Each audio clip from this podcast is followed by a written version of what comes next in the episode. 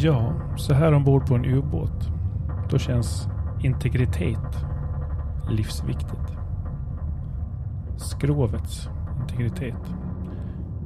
För utan den, då läcker det in vatten. Och kanske är det så hos oss människor också när vi använder ordet integritet. Att den står för någon sorts skydd och respekt för individens egna sfär. C.S. Lewis har formulerat det som integritet är att göra rätt, även om ingen ser på. I andra sammanhang, då handlar det om att inte bära omkring på motsägelser eller lögner. Men det är ett svårt ord. Det finns en tolkning hos varje människa. Vad betyder integritet? Hur kan jag använda det? Kan det ge mig styrka? Kan det skydda mig? Eller kan det rent av vara ett fängelse? Det här tar vi upp i dagens avsnitt av Utsiktspodden. Välkommen till Integritet.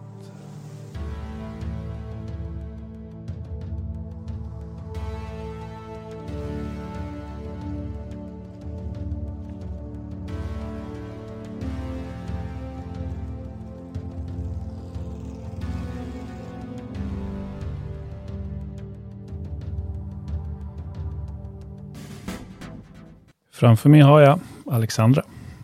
Och jag tänkte våga mig på att presentera dig. Det här är alltså tjejen som växte upp i Montreal, Kanada. Drömde om att bli ballerina. Flyttat till Sverige.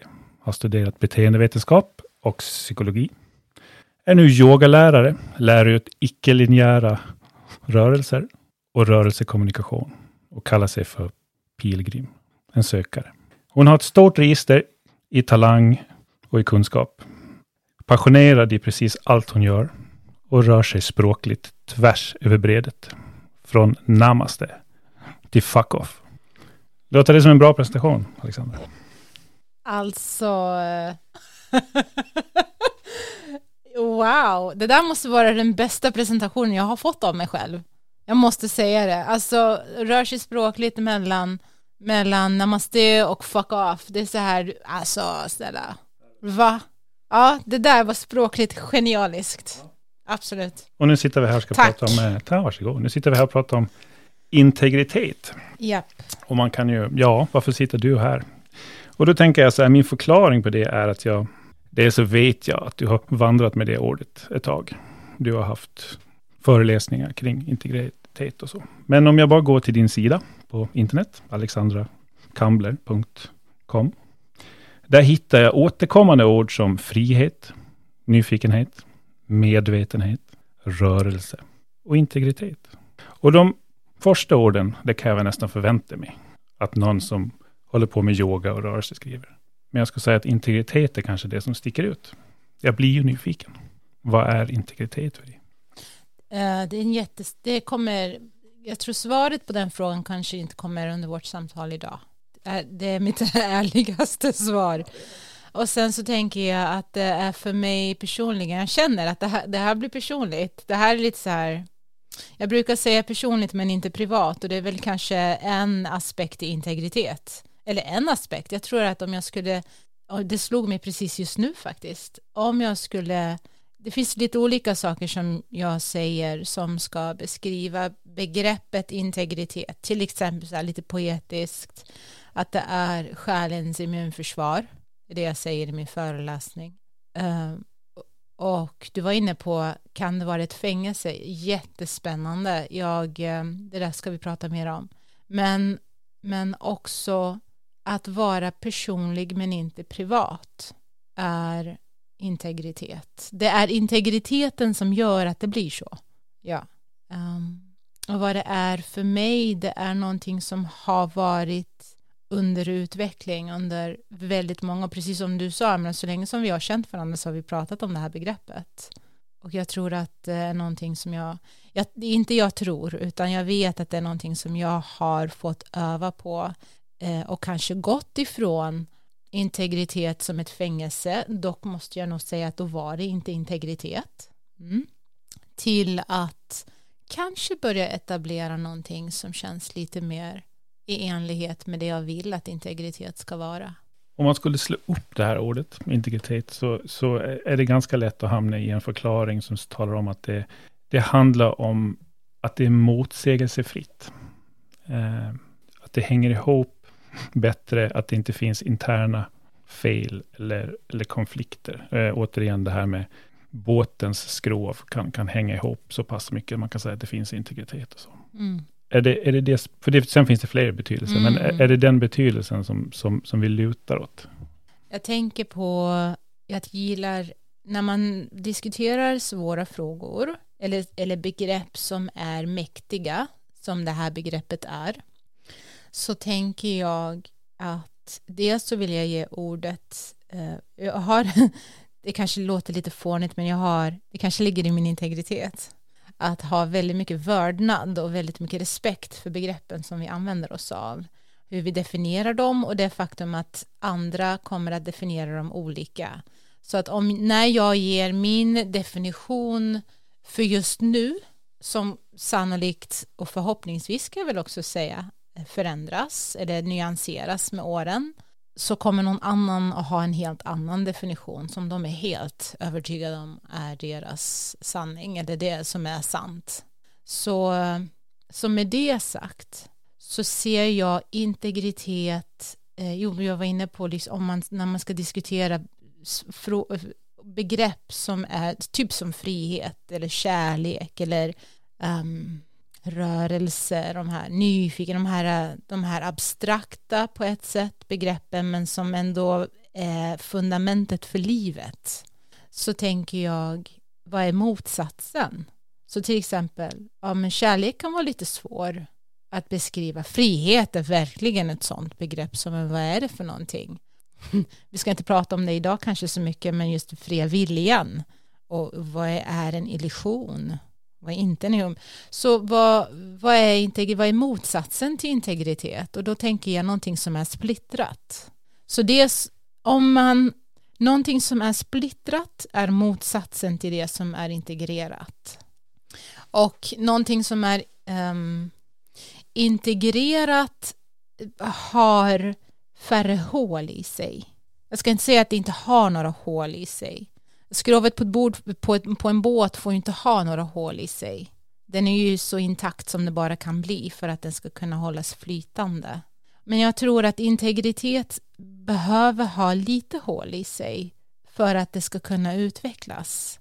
Och återigen, jag tycker det är lite spännande det här med fängelset som du pratade om. Det är då det blir ett fängelse, när det blir vattentätt. När utrymmet kanske, och utrymmet kan bestå av tillåtelse eller eh, kunskap, redskap, verktyg, allt det som gör att man vågar, att våga, mod, mod är ett sånt där ord som jag också tycker är väldigt viktigt i begreppet integritet.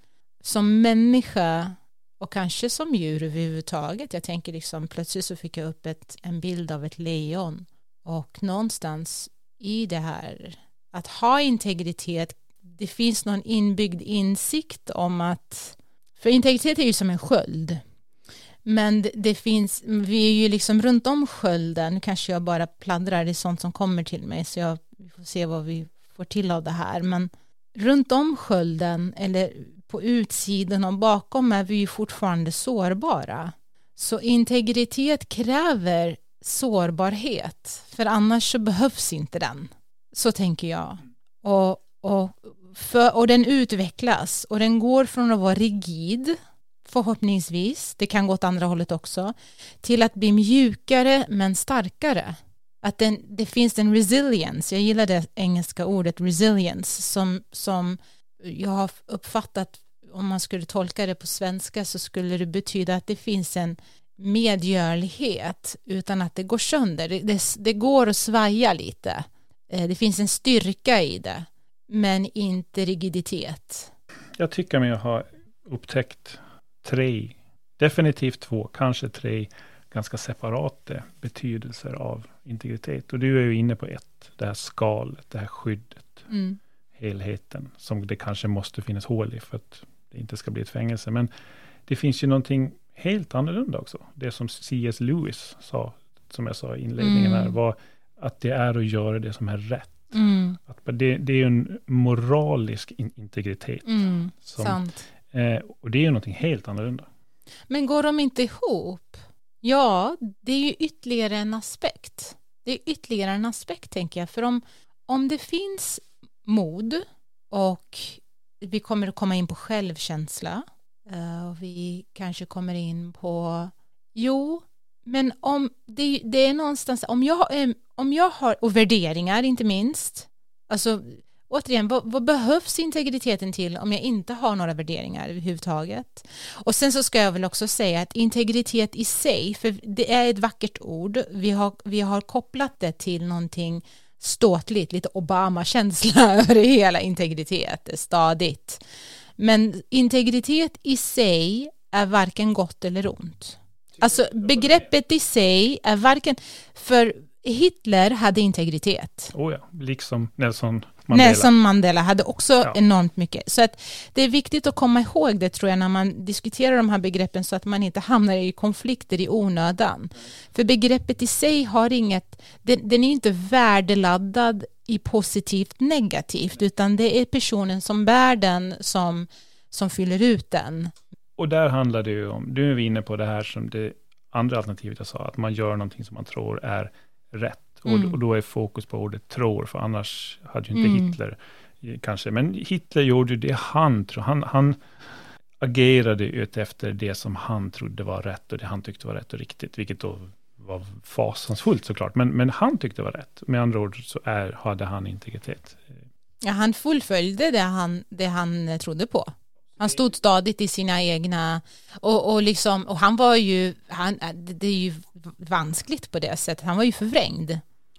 På, ja. liksom på ett, om man tänker utifrån liksom medmänsklighet naturligtvis så fanns det inte överhuvudtaget det här med det där är ju en liten annan diskussion egentligen, vem, liksom vä, människovärde, för om vi går riktigt långt tillbaka liksom i historien så har vi, så är det här hum, humanism och det inneboende mänskliga värdet, ska vi vara riktigt krassa, är en story. Vi, eftersom vi är individer, människor med känslor och tankar, vi kan reflektera, vi, vi metakognition och vi kan liksom vi har en, en förförståelse för saker och ting, vi skapar mening, vi är meningsskapande djur som skiljer oss då från mängden. Så har vi också skapat det faktum att vi eh, betyder någonting som människor, som Homo sapiens. Eh, men återigen, jag vet inte om det är en skild fråga eller inte, men det, det blir ju lätt kontroverser naturligtvis, för att eh, där, och där kommer vi in på ismerna, som jag, jag kan inte alla ismerna så väl, så att jag skulle kunna sätta dem mot varandra på det sättet. Men eh, men jag, jag, tänker att det kan ju inte, det, det blir ju lite svårt då att tänka att integritet är att göra rätt, när det i slutändan handlar om mitt rätt. Mm, att göra rätt utifrån sina egna värderingar. Alltså att, att, vara, att vara trogen sina egna värderingar. Ja, då är i, i så fall så är det ju ord, då är integritet också att vara autentisk. Ja. Yeah.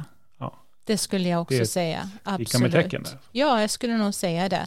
Att vara autentisk och återigen, autentiskt är också ett sånt där ord eftersom vi har så lite av det idag i kanske positivt sammanhang. Jag menar, nu, nu kommer jag smutskasta här lite grann tror jag, vilket inte ligger i min natur, men så här, the Kardashians, de är autentiskt fejka.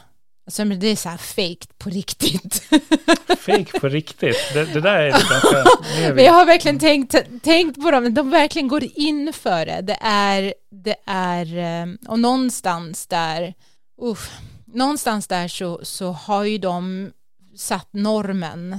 Jag menar om vi tittar på jag menar, integritet och autentiskt och att vara sann och att vara alla de här sakerna har ju blivit, det är lite buzzwords över dem.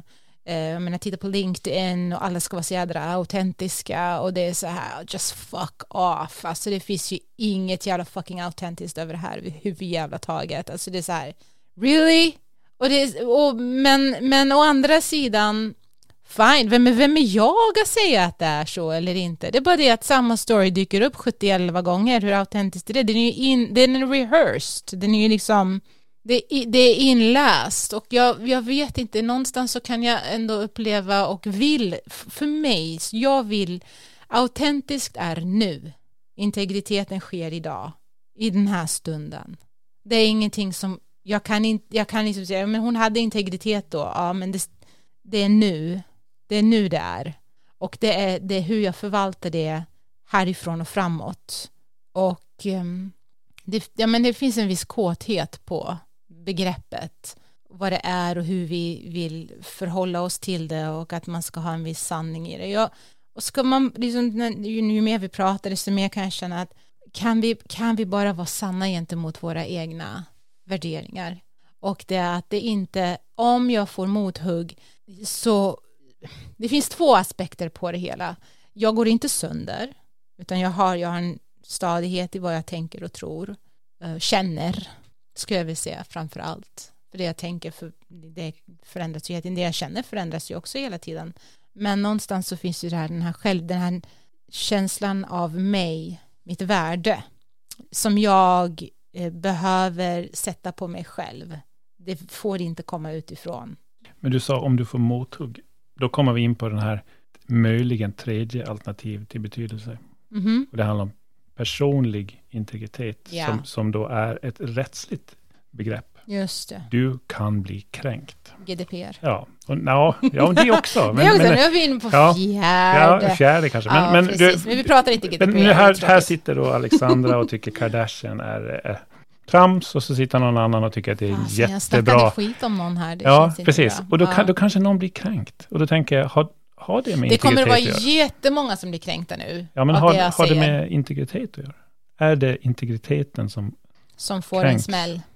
Jag har tänkt mycket på det här. Jag har tänkt, för du skickade ju mig liksom lite frågor och tankar kring det hela. Och jag har tänkt på det här tidigare också. Vad är det som egentligen blir kränkt? Ja, det är ju egot. Det är egot som blir kränkt. Jag, jag är inte en sån som dissar egot. Egot är jätte, alltså den ska man ta hand om. Eller det. För det är det som gör att vi far och för oss i världen. Utan, utan ego så är vi varken driftiga, vi har inga begär, vi har inga önskemål, vi har inga drömmar, vi vill ingenting. Vilket för vissa hardcores så är ju det liksom det ultimata. Är man tydligen upplyst så vill man inte längre någonting och så, så kan man bara sitta på sin höjd och det kan vara fint och de gör säkert något gott. Men, men egot är ju det som hjälper oss att utvecklas. Egot är viljan, liksom, egot har um, det där är lite, okej, okay, det här kommer låta jätteflummigt, men vi får köpa det. Ja, så fort du kommer in i flum ska jag försöka ja. prata klarspråk. Ja, tack, tack. Det är så fantastiskt att, att hänga med någon som vet hur man kan tolka, kan översätta. Um, om man vårdar sitt ego, alltså om man har en stark men inte rigid integritet, så kommer egot gladeligen att följa en till sin egen utplåning utan att göra motstånd. Men det krävs att egot har varit sunt och är nöjd. Om egot är skadat, det vill säga om det har varit för många smällar på integriteten eller om integritet aldrig har fått utvecklas så att membranet är för skört så kommer egot att göra protest och den kommer att göra protest ofta och mycket beroende på hur stor skadan är. Hur stor skadan är. Sen kan vi kalla det för integritet. Det är väl en sort. Det kanske är en variant, jag vet inte. Men jag vill inte gärna kalla det för integritet då. Och då, då säger jag mot mig själv när det gäller Hitler och hans integritet, för han måste ju ha varit skadad. Men, eh, men jag tänker att om, om skadan är så stor så kommer vi att bli väldigt lättkränkta. Och så kan vi börja fundera över vad är det som är det, vad är det jag försöker skydda? För kränk, att känna sig kränkt tycker inte jag nödvändigtvis tyder på någon form av stark integritet utan snarare det att vi har en integritet som inte är välutvecklad eller hälsosam. För om jag, tänk, om jag har en hälsosam integritet så kan jag möta motståndet, vad det nu är för motstånd, med respekt för mig själv och för den, den som gör motstånd på mig så pass att kanske den som gör motstånd eller det jag, den som skapar eh, Eh, konflikten eller den jag är i konflikt med snarare för vi är ju två om det kan också lämna situationen utan att känna att hens integritet har blivit skadad eller att hens ego har blivit skadad vilket i sin tur förhoppningsvis stärker bådas integritet när man kliver ifrån situationen. Jag reflekterade på att du, du sa att du eh, motsade dig själv och, eh, och det leder mig till att fundera på om inte i viss mån integritet är en utopi hos oss människor. Jag tänker så här, vi lever våra liv och vi söker efter trygghet och rutiner.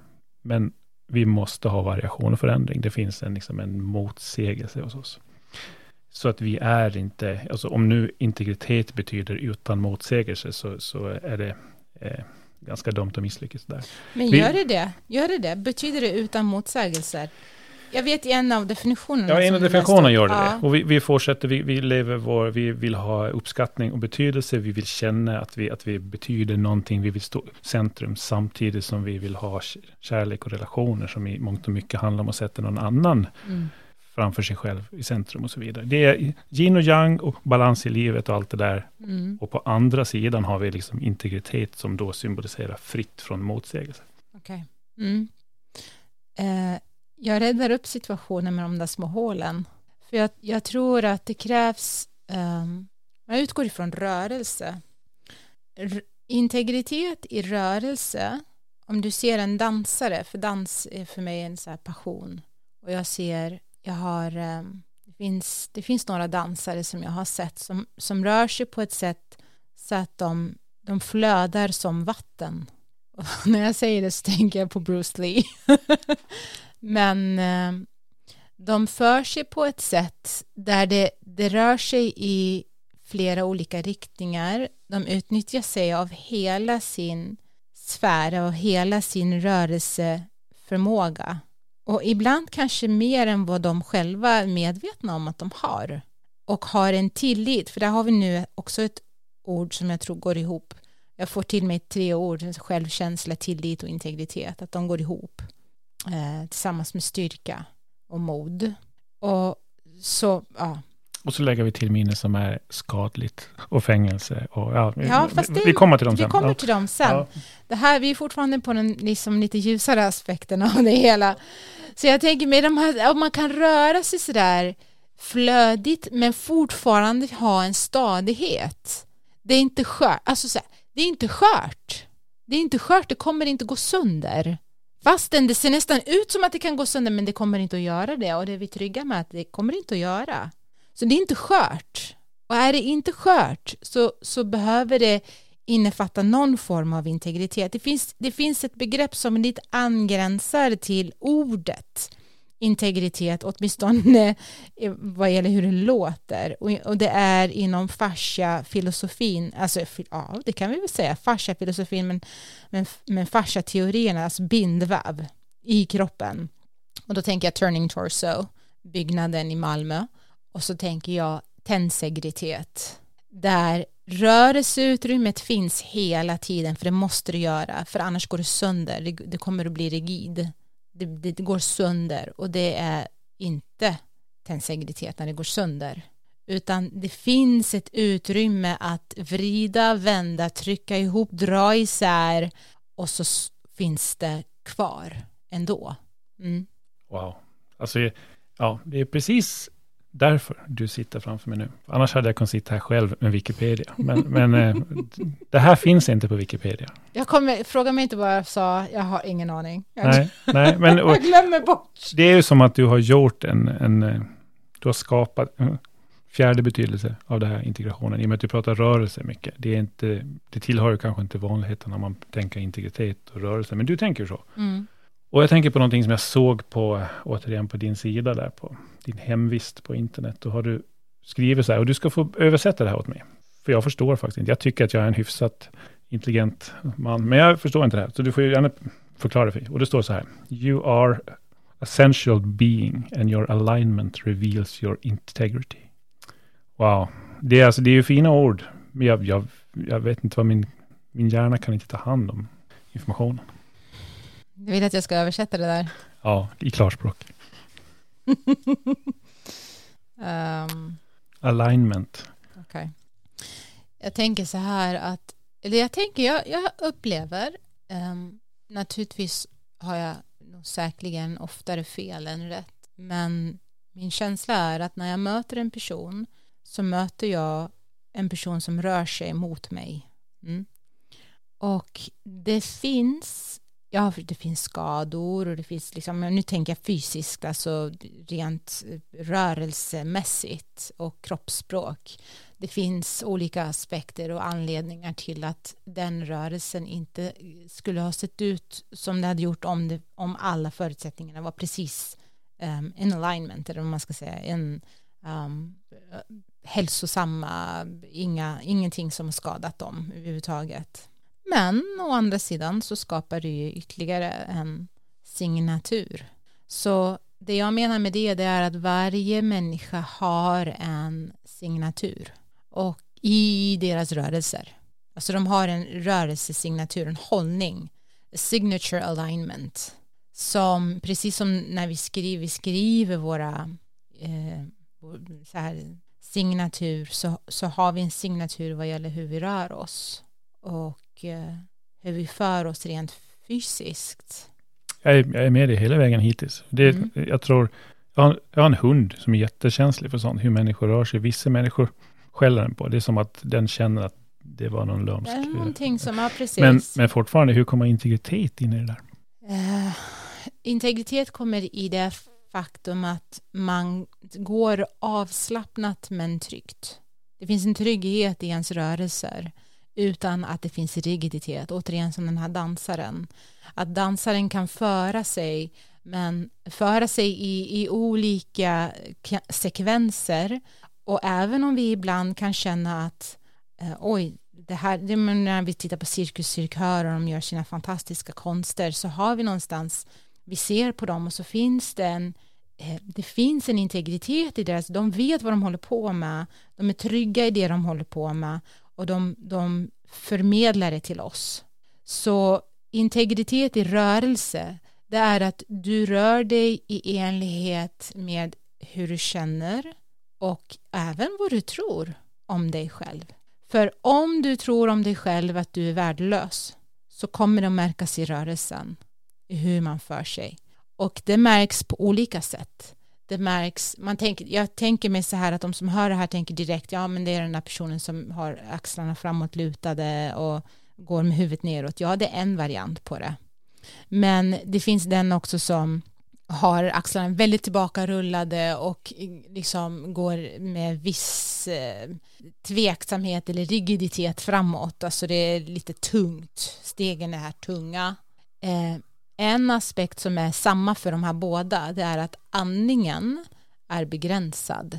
Andningen har blivit komprimerad. Om man, om man sitter på en stol ihop kurad, rundad rygg, axlarna framåtfällda, huvudet lite nedsänkt, ungefär som många av oss gör när vi sitter och jobbar hemifrån. Mm. och bara reflekterar över hur andas du? I det läget. Och sen andning i sig är en egen podcast, alltså hur, vad andningen gör för hållning, för tankar, för känslor, för mental tillstånd, psykologiskt tillstånd och integritet. För om vi kan andas, om vi kan andas fullt in, allt ut, utan, utan eh, restrictions, så bör integriteten följa handlar det om trygghet. Det du just förklarade var ju... Då är ju... Ja, jag sa trygghet. Jag hörde själv att jag sa det ordet. Eh, det handlar om en, en form av avslappnad tillstånd. Att vara trygg, föreställer jag mig, jag kan ha fel, eh, är inte alltid att känna sig avslappnad, tror jag. Alltså för att det finns ju de som lever i excitement och det är där det känns häftigt och det är där man är sitt, i sitt fulla esse. Medan i det här trygga, hur man nu föreställer, eh, återigen de här orden, de är så olika för olika människor.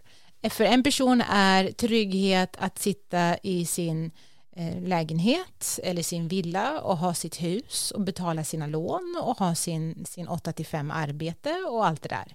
Det är tryggt. Det är, jag har min pension, jag vet vad som händer imorgon, eh, mina barn mår bra och jag vet att de kommer att göra det imorgon också och allt det där. Och det är ju en form av trygghet naturligtvis. Och det är någon form av, liksom, det där behöver vi ha. Ja, man kanske kan göra skillnad mellan trygg, om, trygghet i omgivningen eller trygghet inuti, I sig själv. I sig själv ja. ja. Och, och då tänk, då, Olika saker. Ja, exakt. Och min fråga blir ju, kan man gå och skaffa sig integritet?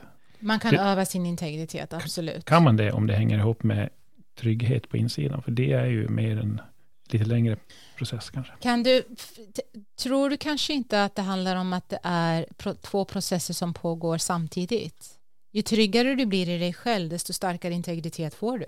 Och jag menar inte stark, alltså jag vill verkligen göra skillnad på stark och rigid. För, för rigiditet innebär att någonting, det är ungefär som en grön kvist eller en brun kvist, en kvist som är död. Eller hur? Den, den kan upplevas ganska stark tills den går, men den kommer att gå sönder. En grön kvist kommer ju bara böjas. Jag har ju varit in på det tidigare nu, att det kanske finns möjligheter där, eh, eller möjligheter var dumt att säga, det kanske finns tillfällen där integritet kan vara skadligt. Mm. Ett exempel, om man då går efter betydelsen att det handlar om att göra rätt, då kan man hamna i situationer där man känner sig ganska utsatt där man känner sig ensam. Eh, om man har ett driv av, av att hela tiden vara den som gör det moraliskt rätta. Då mm. kan ju integritet i vissa fall kanske vara skadligt på en, på en arbetsplats till exempel. Det kan vara till och med livsfarligt i vissa sammanhang. Sokrates, ja. Mm. Absolut, ja Sokrates, han är nog den som kanske trots sin fylla och eh, droger ute på torg så är nog ändå Sokrates Jesus som historisk person. Men också som saga, hur man än vill vända, vända och vrida på det. Vet du, det är så här, och så superheroes. Varför älskar vi superheroes? Varför tycker vi om Superman? Eller, eller Batman? Det är ju för att de besitter, eller, eller någon av de andra galningarna som finns där ute. Jag är mer en DC-tjej, jag gillar inte Marvel så mycket, men DC. Give me Wonder Woman. Um, ja, för att de har integritet. För att de har integritet. Ja. Och det är, det är, de personifierar, det är därför vi vill så gärna ha en hero, för att det är någonstans så här, den kommer att stå pall. Sen är det ju jävligt lätt att stå pall när man har alla de här äh, krafterna och man är fucking odödlig. Då, jag kan också stå pall ganska långt alltså.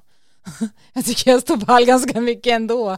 Men, så det är ju lättare för dem så. Men det, är, men det finns en viss odödlighet som kommer med det. Så även när Sokrates drack sitt gift och han bad sina lärjungar eller sina, sina elever där att eller bad, han bad men han egentligen skällde ut dem strax innan han dog. Typ vad fan, vad tror ni, tror ni något hemskt kommer hända nu när jag dör? Eller alltså skärpning nu. Vi har ju ingen aning om vad som händer efter döden. Uh, och så, så tar han det där och står fast vid sina åsikter. Eller inte åsikter, han, det var hans övertygelser. Han lever ju än. Vi pratar ju om honom nu. Så det finns en viss odödlighet som kommer med det. Och det finns någonting väldigt mycket som vi ser upp till uh, och som vi eftersträvar. Så på tal om det där, är det ett fängelse eller är det farligt eller så här, för vem? Jag tror det är lätt att se upp till de som lever enligt, för det finns ju några olika begrepp, intelligens eller intellektuell integritet, andlig integritet mm -hmm. och så vidare. Och så ja, finns, ja. Det, finns det moralisk integritet yeah. och då pratar vi Sokrates. Och det även de här um, superhjältarna. Det är ju mhm. mycket moralisk integritet. Moraliskt, men det går ihop. Det går ja. ihop. Jag ser ändå att det går ihop, för de har ju ändå en viss, alltså så här, du vet, jag, vi har ju pratat om det här förut och jag vet inte hur mycket man får ta upp det i det här fallet men jag ser ju dig som en väldigt andlig person även om du kanske har vissa restriktioner mot ett sånt begrepp. Och jag är en väldigt andlig person och jag tror andlig integritet är jag ska inte använda superlativer men det är svårt utan en moralisk integritet. Jag tror att de där två går ihop. Jag tror moralisk och då tänker jag compassion. Ja, men det, det, finns, jag skulle nog säga att det finns fall där den andliga integriteten är större på ett sätt. För den, färgar den moraliska integriteten. Den, den talar om kanske på om vi, Ja, om vi ja, pratar, det- pratar, pratar, vi, pratar vi religion så är det plötsligt religionens Ja. värdegrunder som Ja. ligger till botten för Jag den håller moraliska. med dig. Jag Ja. håller med dig. Men, Men- där skulle jag göra skillnad på andlighet och religion. Vet du, det, det är inte samma sak. Jag gör, det, är, Ja, det är skill- det är skillnad. skillnad. Det är skillnad. Ja, mm. För religionen är den institutionaliserade, inte ens andlighet, utan det är en institution, den institutionaliserade livsåskådningen um, som har sina egna intressen, sin egen politik, sina, sin egen ekonomiska eh, grund uh, och, och de, har, de har helt enkelt andra, de har andra intressen. Andlighet är någonting som utvecklas som, som man blir liksom nästan lite utsatt för.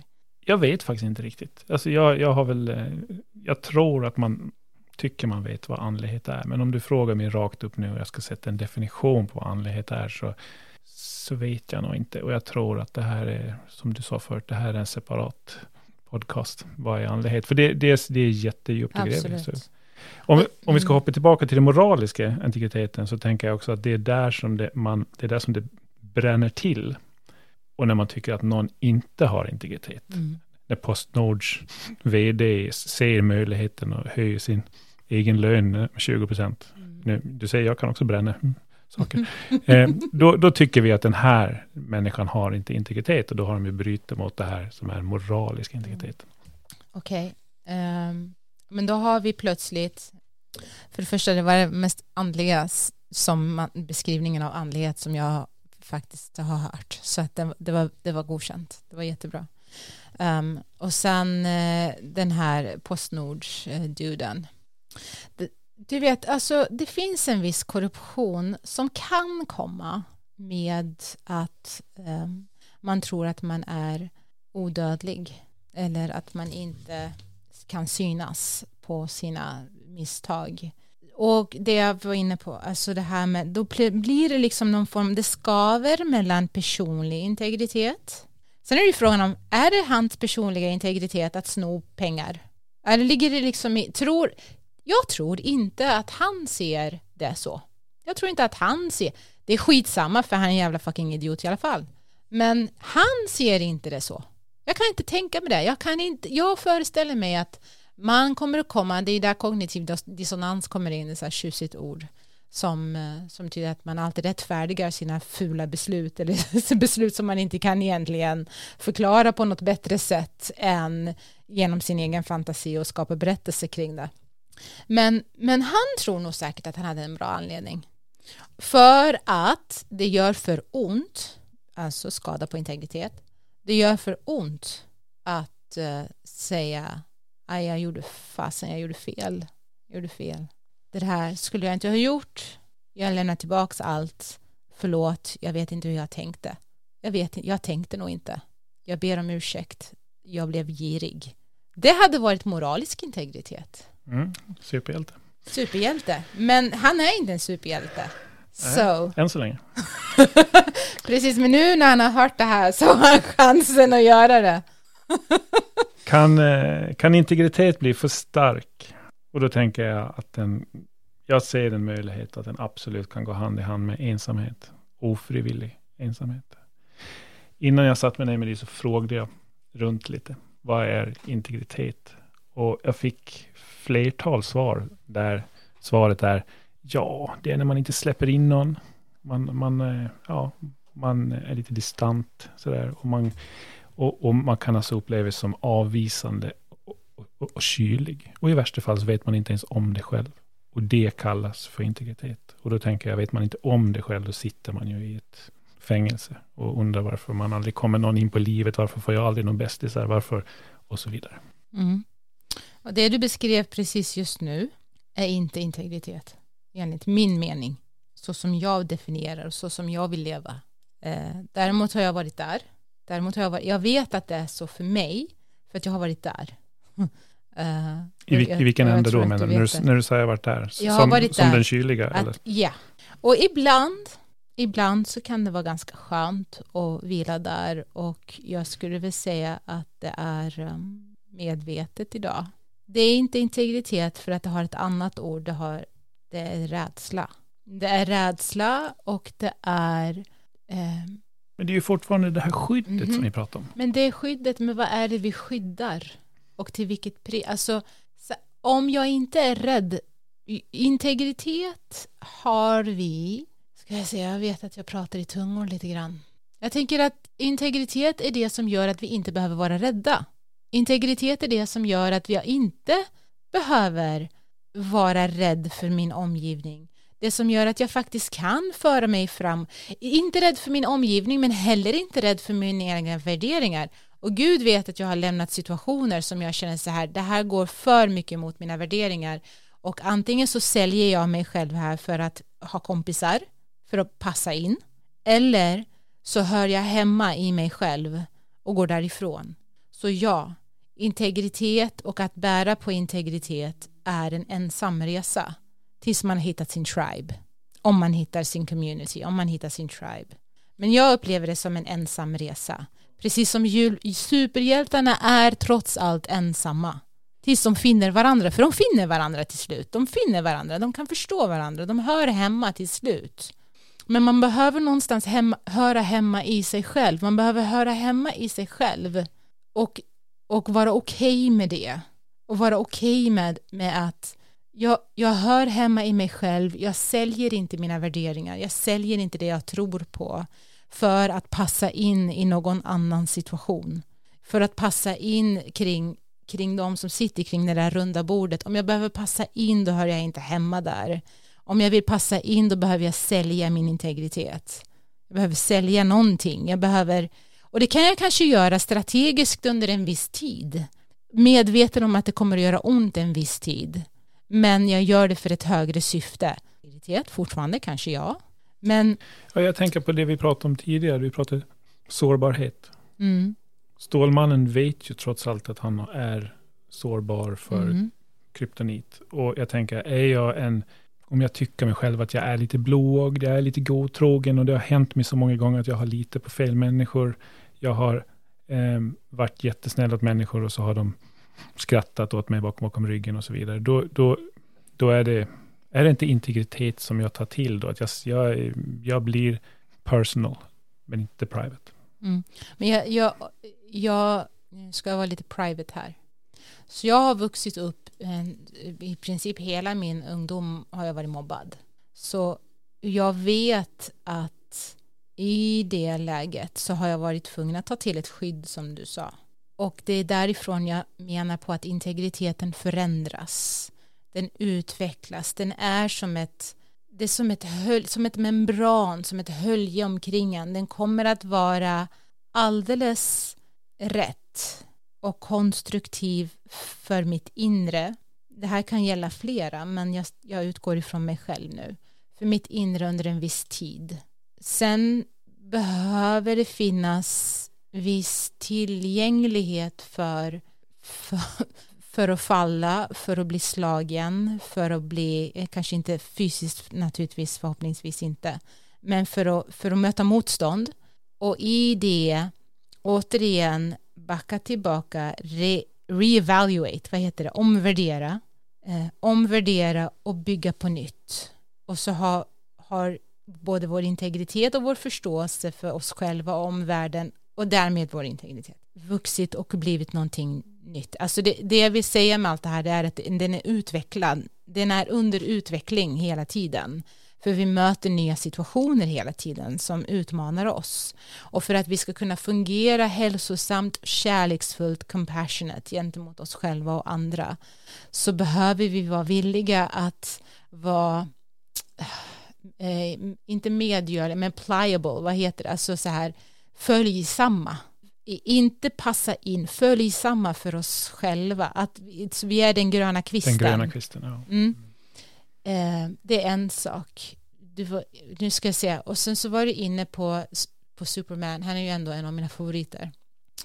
Eh, Superman har kryptonit. Men det är liksom ett symptom. Um, jag kanske använder fel ord där. Men kryptonitet kryptonit är det som inträffar när han har visat sin sårbarhet för människor som han älskar, För hans sårbarhet är egentligen inte så mycket, han är nog inte rädd för att dö sådär, utan det är så här, come get me. Kanske än mer Batman är inte rädd för att dö. Stålmannen är nog lite så här, lite sissy där faktiskt. Batman är lite mera, I ain't, I ain't fucking afraid to die. Men, han, men, men det finns en, och där skulle vi, om vi vill prata sårbarhet och superhjältar så är nog Batman bäst i sammanhanget. För att han släpper ju inte in någon. Om vi ska prata liksom sårbarhet, integritet.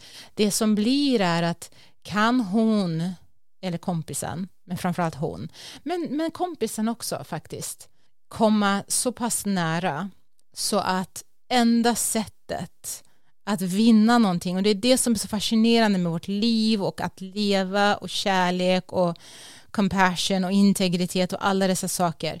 För att vara riktigt, riktigt fri måste jag våga släppa taget om allt det som håller mig fängslad. Mitt ego, mina föreställningar kring allting. Och ha små hål i min integritet. Och ha små hål i min integritet. Ja. Andningshål. Jag vet att du har haft föreläsningar i integritet. Jag tror att jag måste revidera dem nu. Ja, ja du får göra en ny nu. Men eh, åt, ja. jag, jag, blev eh, så nyfiken på någonting som jag tror jag såg dig skriva. Att du hade, människor hade kommit fram till dig efteråt och tackat dig för specifika saker. Det känns som att du har någonstans där delat ut någon styrka, någon insikt. Vill du bjuda på mm. vad, det, mm. vad det handlar om? Det som, det som kommer fram, alltså så jag berättade om, om en historia som, eh, som egentligen är helt unlikely på ett sätt. Det är så här identitetsfrågor och det är frågan om, om, eh, om stories och att berätta stories som egentligen inte är ens egna utan man får leva någon annan story eh, för husfridens skull och så vidare. Så efter föreläsningarna och sen just det här att komma fram till att vänta ett tag, vad är mitt och vad är någon annans? Och när man upptäcker vad som är ens eget, alltså det, det, här är det jag står för, det här är mitt, det här är så som jag vill leva, så kommer det i sin tur, vinsten är wow, jag kan vara tillfreds med mig själv. Förlusten, för det kommer alltid med en förlust, förlusten är relationer, människor som man trodde att man hade omkring sig som skulle stå pall, men de gör inte det folk som man litade på som visade sig som att man inte kunde, eller man kunde ju lita på dem under vissa förutsättningar, men det var inte villkorslöst. Sen är ju frågan om vad, vilka relationer är det? Um, men man förlorar, man förlorar människor omkring sig, man kanske till och med förlorar vissa eh, status, eh, vissa identiteter som man har trott att man har haft och tack och lov så får man släppa det. Men eh, med det kommer också att lära sig att upptäcka någonting nytt om sig själv och börja bygga upp sig själv på nytt. Men det, det viktigaste finns ju där, det här fundamentet. Det här är i alla fall den jag tror att jag vill vara. Så efter de här föreläsningarna, om jag backar lite grann, när det slutar att göra ont i hjärtat eller i själen, hur det nu känns, men jag brukar tänka så här, om det slutar att göra ont i magen, Om det slutar att göra ont i magen för att man gör saker och ting som inte är i enlighet med ens värderingar eller önskemål eller drömmar eller riktning. När det slutar att göra ont då vet vi att vi är på rätt väg. Så länge det gör ont, så länge det finns en och det kan vara en, alltså det är en ren fysisk smärta, så har det varit för mig och jag tror att det gäller för många andra. Den fysiska smärtan av att göra det som jag inte tror på um, är en fantastisk upplevelse. Det är, det, det, är, det är en gåva. Det är en frustration. Och den frustrationen talar om för oss att honey, you're going the wrong way. Och jag brukar säga det också på mina klasser väldigt mycket att när de här jobbiga känslorna dyker upp, jag tror inte på positiva negativa känslor, det där är en skröna. Jag tror på känslor, emotions. Och det är lite roligt så här, i, Motions, alltså rör dig i riktning som dina känslor talar om för dig och röra dig i. Och det gör de hela tiden. Men vi ignorerar och ignorerar och smärtan blir för stor. Så vi, vi tar bort det med massa olika saker. När vi slutar att ta bort det med massa olika saker så kommer den smärtan att lindras. Men andra saker runt omkring i vår verklighet, i vår värld kommer att falla bort på gott och ont. Det är en förlust för vi kommer att sörja det på ett eller annat sätt. Men det kommer vi överleva för vi vinner någonting större. Så efter de här föreläsningarna då så kommer det folk upp till mig och, och säger idag har jag alltså dragit en ganska maffig berättelse och de säger du jag känner igen mig i det du säger och det kan vara allt möjligt för i slutändan är vi alla typ i samma båt jag hade den där och den där relationen och jag ville inte lämna det på grund av jag har varit på det och det jobbet. Jag hade den där chefspositionen.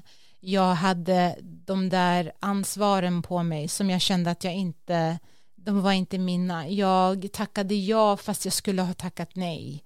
Um, i det lilla och i det stora. Att folk kommer upp och för alla känner igen den där känslan av att den där smärtan i magen smärtan i hjärtat det där bakom som, som aldrig, det försvinner inte det bara är där hela tiden som en sån här hallå Ja, jag är här fortfarande. Hej, tänker du lyssna? Hej, inte idag heller. Nej, okej, nej, men då sitter jag här och väntar tills du tänker lyssna på mig. Och vi gör alla möjliga saker, alltifrån träna stenhårt till att gå på för många AVn eh, under en vecka till att you name it liksom. Vi kallar det för beroenden till slutet. Um, vi slutar att lyssna, vi stryper någonting. Och när vi stryper våra känslor så kommer de så, så småningom att sluta att prata med oss. Men då slutar allt det där att prata med oss. Och att gå tillbaka till att hitta tillbaka till vad är det jag känner kommer att vara en övning. Eh, och det går, tar lite tid, man kanske behöver ta hjälp, men det går. Så det är det där jag tror att många känner igen, att jag kände det där och när du pratade om det så skrek det ännu mer inom mig och nu förstår jag att jag behöver göra någonting annorlunda. Eh, och det är, det är en gåva, det är en riktning. Vi får riktningar hela tiden och vi ignorerar dem. Och det där är de där små hålen på vår integritet som talar om för oss att vet du vad, om du fortsätter åt det här hållet så kommer det här hålet att bli större och större och större och till slut så har du ingen integritet kvar. Så, mm. Men om vi lyssnar på våra emotions, emotions så bygger vi upp vår integritet. Om vi lyssnar på våra emotions och om vi följer an så bygger vi vår integritet. Vi kan lyssna på dem och sitta och gråta hela dagarna. Det är inte samma sak som att det är lite grann som begreppet compassion tycker jag också är lite roligt för folk förväxlar det gärna. Det finns olika typer av compassion by the way men vi håller oss bara till allmänt compassion. Compassion som brukar tolkas med medlidande eller medkänsla, eh, empati. Och empati är att jag känner med dig, jag hör din berättelse och gråter med dig. Jag hör din berättelse och har ont med dig. Compassion är, jag, jag hör din berättelse. Du är din kropp med din smärta. Jag är min kropp. Jag kommer att hjälpa dig för jag förstår att du har ont. Och jag gör det som finns i min kapacitet. Jag agerar. Så compassion har ju den här aktion, alltså agerande aspekten som inte empati har. Ehm, sen så finns det säkert många experter där ute som kommer att säga emot mig men det är bara att slå upp och prata med professorerna så jag kan nämna några stycken. så, eh, så, och där skulle jag vilja säga samma sak med integritet, att stärka vår integritet på ett hälsosamt sätt för allting kan göras in i, men vi kan, vi, vi vet, vi ser, vi kan ju träna oss till galenskap, typ vi kan ju göra allting till galenskap. Um, men att stärka vår integritet det gör vi, tror jag, genom att lyssna in, känna in. Vad har jag för värderingar? Vad är det jag känner? För det jag känner kommer att tala om för mig om jag följer mina värderingar eller inte. Och om jag följer mina värderingar så, så är det liksom, det är grönt, det är coolt, grön kvist. Men om jag eh, inte gör det så kommer det göra ont. Och det är, det är den välsignelsen av känsla. Du gör fel. Nu går det emot det du, det du tycker är fel. Ta reda på information. Har du uppfattat någonting fel? Okej, okay, bra. Ah, nu har jag lärt mig någonting nytt. Nu känns det bättre. Jag hade, jag hade fel, för det kan vi ha, tack och lov, ibland. Och så lär vi oss och så växer vi. Eller, nej, vet du vad? Det stämmer. Din känsla stämmer. Gå därifrån. Och fortsätter jag att vara i samma situation då kommer det göra ondare och ondare och ondare tills det är stumt. Och då är det svårare att göra någonting åt det. Och vi har lärt oss massvis Ja, jag vet. Jag, jag, under det här samtalet. jag känner mig förvirrad nu. Nej. Tack så mycket Alexandra. Tack Ingemar. att jag fick ha det här. Om du känner att du vill vara med i eh, samtalet, har vi glömt någonting? Skulle vi ha pratat om någonting? Eller finns det någon ny infallsvinkel på det här? Gå gärna in på Utsiktspodden på Facebook eller Instagram och kommentera där. Nästa vecka pratar vi om tiden. Hur tiden påverkar oss människor. Genom åren, nu och imorgon. Tack för att ni har lyssnat.